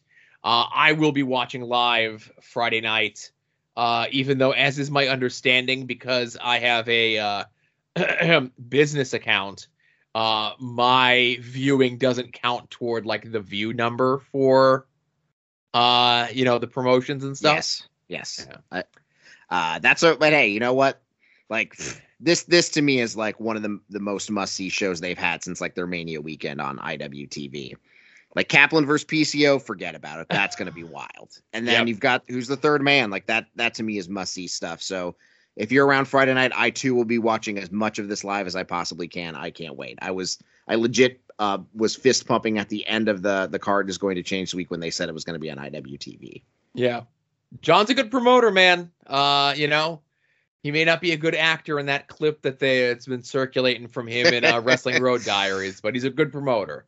Uh, yeah, the boy, the haircuts in that clip too. Yeah, it was very much of the time. And what was it, 2008? Maybe was that Eight, nine, it, yeah, Yeah. about that time. I've had this. I've had that same haircut for the last 20 years. You know, the only way that you could tell the difference of when a picture of me was taken was how much I weigh. You know. Uh, hey, hey, cool, cool never goes out of style, so that's why you kept that haircut all this time. Yeah, that's what it is. Laziness never goes out of style. That's for sure. All right, so I think that's it for the main show, Kevin. All right. Uh, So now it's something- time. I now I know it's time for your favorite part of the show. Hang on, let me hit the. No, hit the uh, can, can, can I not hear the jingle, please? oh, you don't want to hear the Vansky purchases jingle? Uh, well, you know, I know this is going to make him very upset. so if there's a way to play it for maybe the other people aside from myself to, then uh, then that would be acceptable. Now we could skip it. All right. Uh, so hey, what purchases do you have?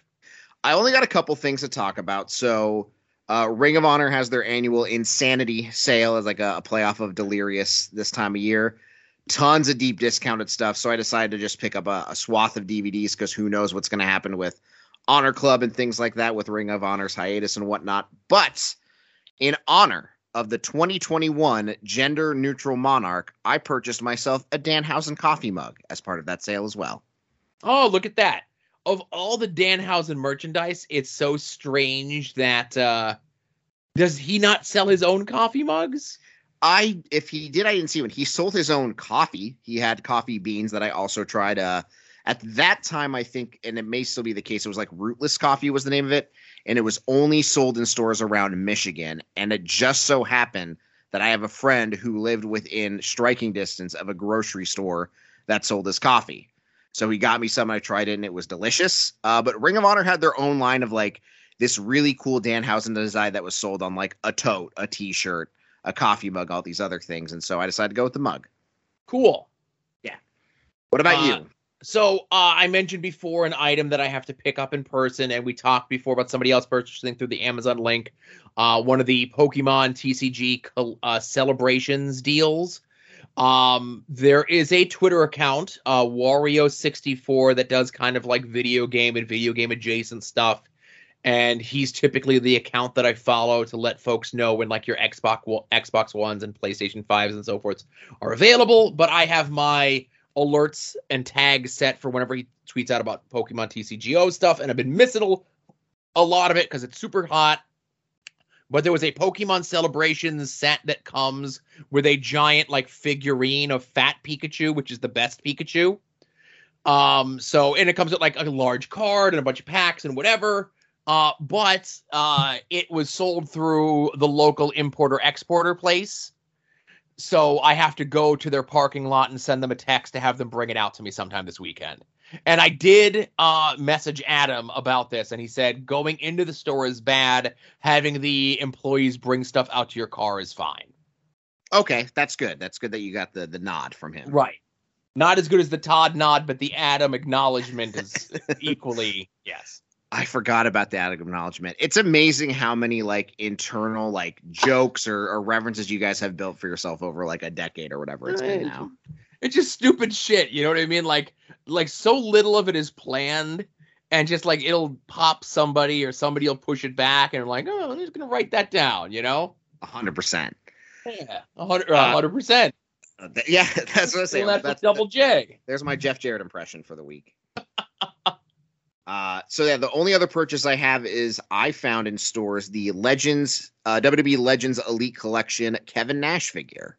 Oh, hey now. So I I had one that I bought through Target's website and it came and it was fine, but some about like the the paint deco and stuff kind of looked off. So I said, you know what, I'm gonna hold off, wait to see if I can find a better one.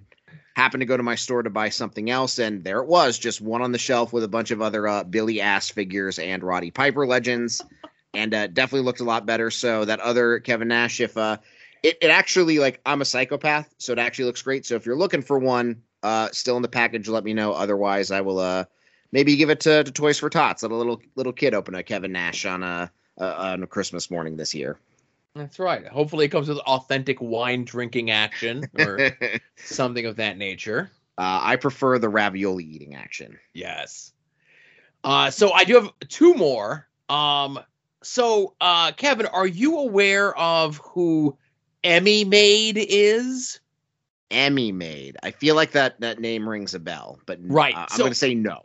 Okay, so this is something that I attempt to explain to my kid all the time when he watches his multitude of YouTube people and he's like, "Dad, do you know X?"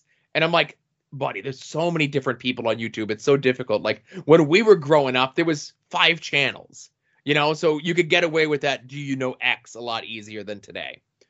Uh so Emmy Made is a YouTuber um who like does a whole bunch of like weird food stuff, right? and my wife loves her videos. She watches them all the time, cracks up o- over them all the time, and it's just one of those things where like my wife wouldn't think to look beyond like just watching her videos on YouTube, right? So I'm like, okay, does this person have any merchandise? Does this person do anything else other than YouTube? And she ended up for the holidays putting up a shirt uh, that has like it just has like kanji on it that is Japanese for let's eat, which is like her catchphrase in the show or whatever it is, right? Mhm. So I ordered that shirt from a wife to get her for Christmas, and I feel confident in saying that because she's probably asleep and she won't hear me saying that. And then uh, the other thing was uh, we paid for the uh, hosting renewal on longboxheroes.com, so we don't have to worry about it again for three years, which in and of itself is an ordeal unto itself. Um, but let's just say I'm glad it's over. Is that the situation where you had to like get it from the other guy to pay it who like wasn't involved with the show anymore? Yeah, so he don't listen to this, so fuck it. You know, he don't listen to any of the shows. Um, so uh three years ago, the site just like shut down and I was freaking out, right? And he has it, my friend Brian has it under his name, and he has it for two other defunct podcasts that he doesn't even do anymore. But because he has everything all bundled together and in his name, he won't just let mine go, Longbox Heroes go to me, and he won't let um the other two go away. So he's renewing three websites under this account, two of which do nothing, right? So I I asked him three years ago, I'm like, just give the stuff to me, give the stuff to me, give the stuff to me. He he just ignores me, right? So from there, I had it in my I had it in my uh, Google Calendar to remind me like a couple weeks before the three years would be up to start pushing on him. And he goes, "Oh, I looked into it, and the renewal for another three years is going to be like double what it was last year." And I'm like, "That doesn't feel right." You know, I feel as though we can probably get a better deal on it. Now, I will say, even at the double price, I talked to some folks, and they told me that that price isn't that bad for renewing the hosting for three websites for three years. I'm like, no, we could do better, right? That's just my never accept never accept the first offer, right? Right. So I'm pushing back to him like, gimme, gimme, gimme, just give it over to me, let me take care of it. And my plan going into recording Longbox Heroes and Longbox Heroes uh, After Dark this week was to publicly solicit to people like, hey, I need assistance in moving hosting from one site to another. Do you know how to do this? If you do, get in touch. Let's talk, right? So, in between us recording the two shows last week, or this week rather, Brian messages me and says that they hit him on an auto renewal two weeks earlier. And instead of like, and again, you know what? Fuck it. I don't care. So instead of being $400 for the three sites for three years, it only ended up being like $330. And I'm like, okay, well, 400 is fine and 330 is whatever. So like I got to send I- like I had to send him my half of that, right? And I was expecting to send it in 2 weeks. So I ended up having to send it now and you know just had to move some money around or whatever it was um for uh you know the holidays and stuff. But now I have it in my thing of like 3 years or like or actually like 12 2 years and 11 months when we have to go through this shit again to start pushing back on them like hey just give this stuff to me please let me do this so on and so forth And just so you know, uh, as as however it sounds like I'm coming across with this, it makes Todd even much more mad than it makes me. But now you guys have full control of it, or no? No, we do not. Oh, He boy. just went because it hit him on an auto renewal. He didn't get a chance to. ah okay, got yeah, it, yeah. Yeah, got it. Okay, Um, Well- and and like I said, his two podcasts that he does, he has not done episodes of them since June of 2020. But he went ahead and renewed both sites. and you have to pay for part of that. Right. Which I'm fine with because I'm paying for mine too, you Sure. know, but I, I assume that the price could be lower or better or something if it was renewing one site as opposed to three sites. But you'd only know for sure if you were able to get the login information and stuff from him that you've been asking for. Correct. Well, I'm glad to hear at least the podcast is allegedly going to continue for at least three years. So that's Yes. good news for for listeners. Correct. And uh, I did look up the Emmy Made's YouTube channel. Is your wife aware that one of like the first videos, like her most recent videos, is her eating Sour Patch Kids? Yes. That boil her blood as much as I think it did. Uh she probably skipped that one. Okay, Uh or, good like, for the mental health. She's not the one who would leave like a comment to tell her how bad it is for her teeth or something, no, you know. certainly not.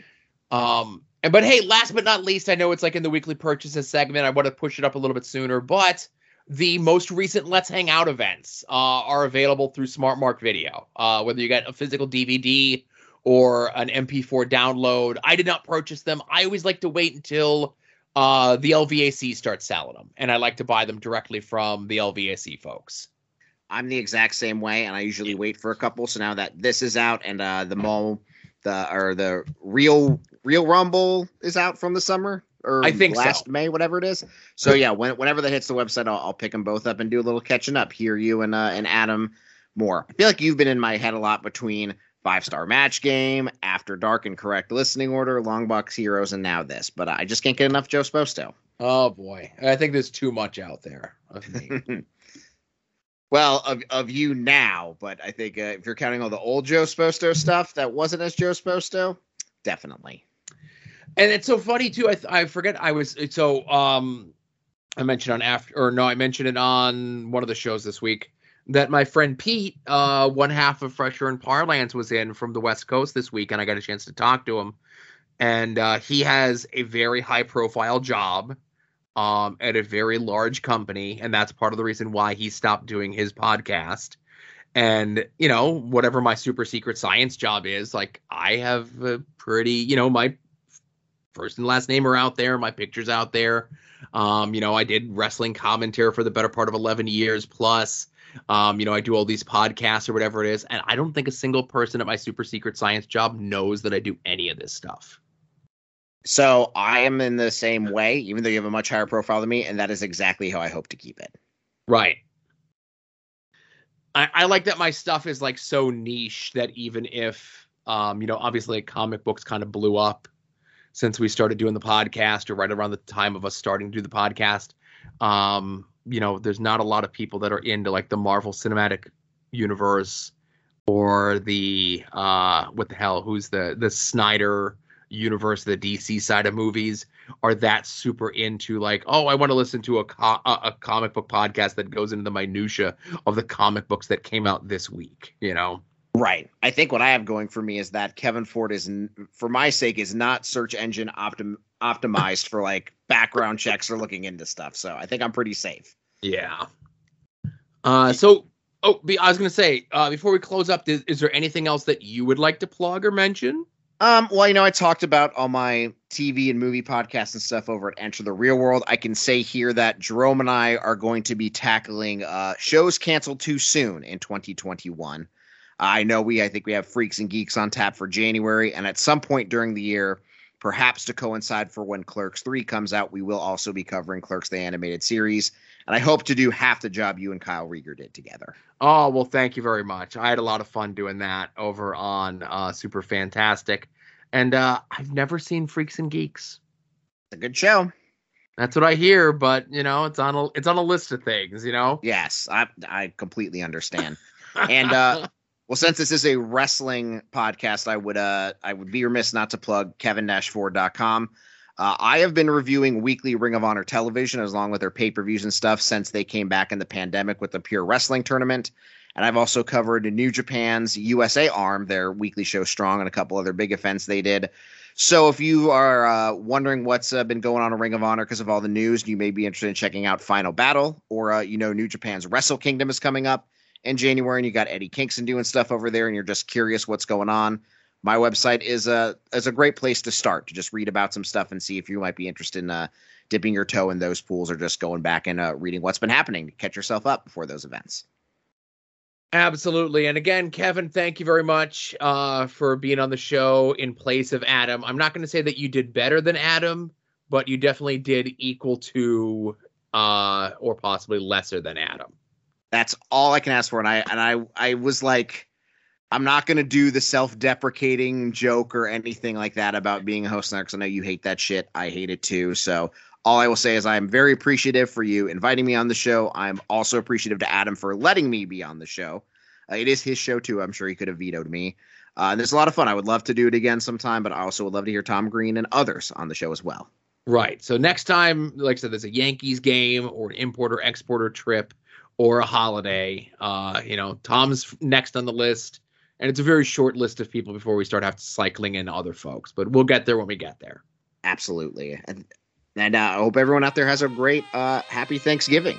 Absolutely. Eat a lot of food, uh, be a lot of food, watch some wrestling, and uh, be safe out there.